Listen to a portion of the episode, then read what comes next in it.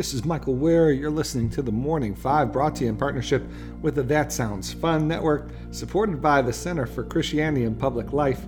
Today is Thursday, July 13th, 2023.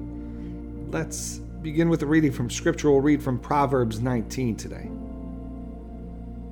Listen to advice and accept discipline, and at the end you will be counted among the wise. Many are the plans in a person's heart, but it is the Lord's purpose that prevails. What a person desires is unfailing love. Better to be poor than a liar. The fear of the Lord leads to life. Then one rests content, untouched by trouble. May God bless the reading of His word.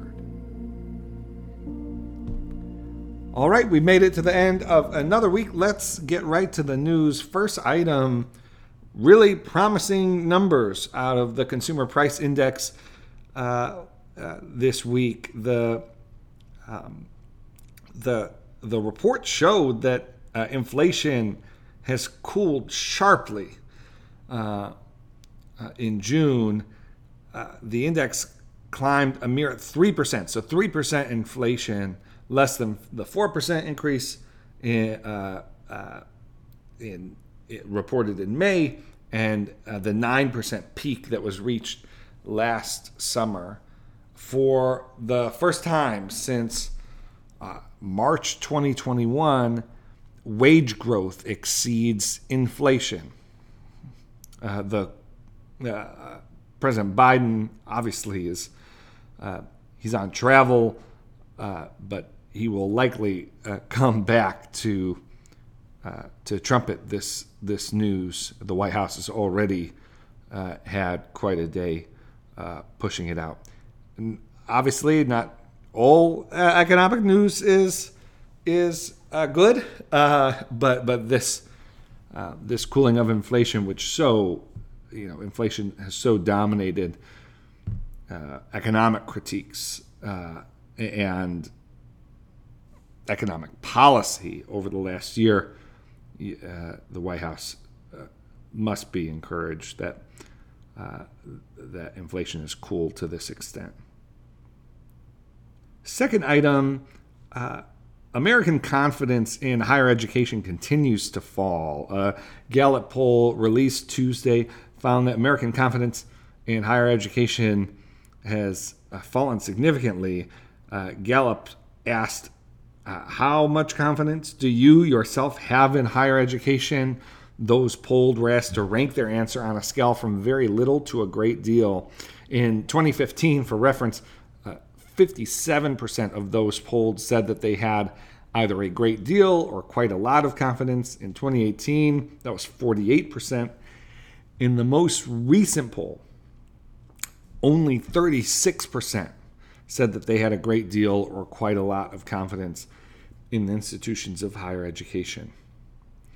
Uh, this trend in falling confidence is consistent across every party line, level of education, gender difference, even age range. And so th- this isn't just sort of the result of developing politics within the Republican Party, or at least it's not only just affecting Republicans. We're seeing this drop across uh, across the population. Uh, while this poll didn't ask uh, for uh, the reasoning, uh, previous Gallup polling has noted that Republicans' confidence tends to be concerned about the politics in higher education, while Democrats' confidence is more focused on the cost. Finally, after weeks and really months of criticism from activists, and that was uh, kind of supported by this wave of reporting about conservative justices' uh, ties to donors or allegations that they were using uh, their positions for self aggrandizement.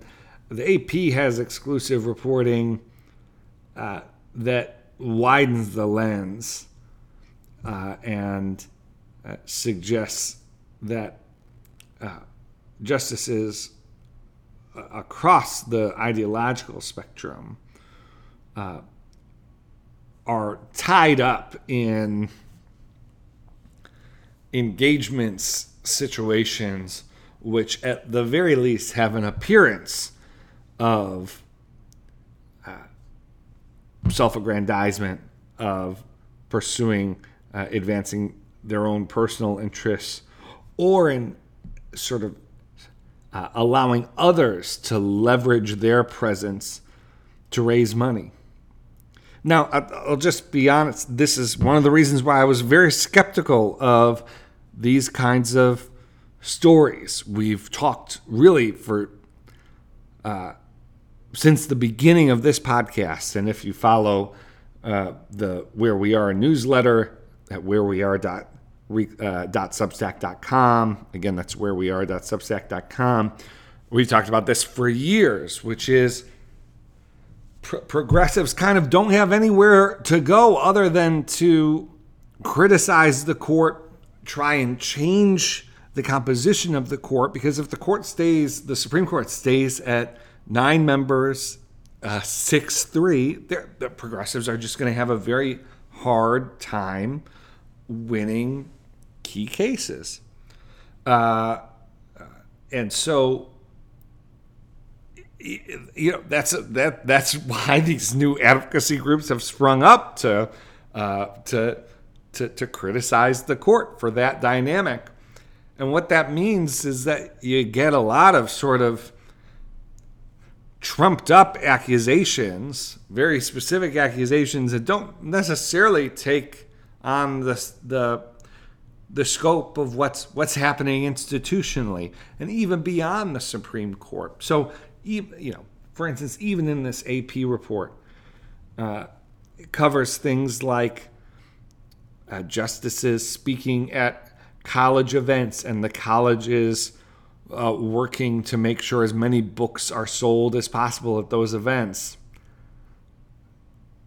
Oh, okay, that like personal interest is is tied up in there. I, I, you know, I, I, I tend to think that if if if selling the book is a problem, then then maybe justices should just shouldn't be writing books, but no one is, you know, it's it's uh, it's it's not clear to me exactly the the the mechanisms folk folks think are at play here and exactly what they think is being accomplished with uh, some of the situations that are being raised here. But uh, you could read this AP exclusive report uh, the headline is Supreme Court justices and donors mingle at campus visits. These documents show the ethical dilemmas. All right, that's the news for today. Let's close with prayer. Dear Father, always near us, may your name be treasured and loved. May your rule be completed in us. May your will be done here on earth in just the way it is done in heaven. Give us today the things we need today, and forgive us our sins and impositions on you as we are forgiving all who in any way offend us.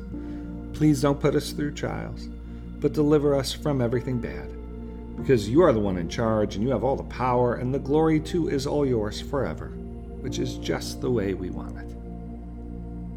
All right, friends, hope you have a wonderful a weekend, and uh, we'll talk to you soon.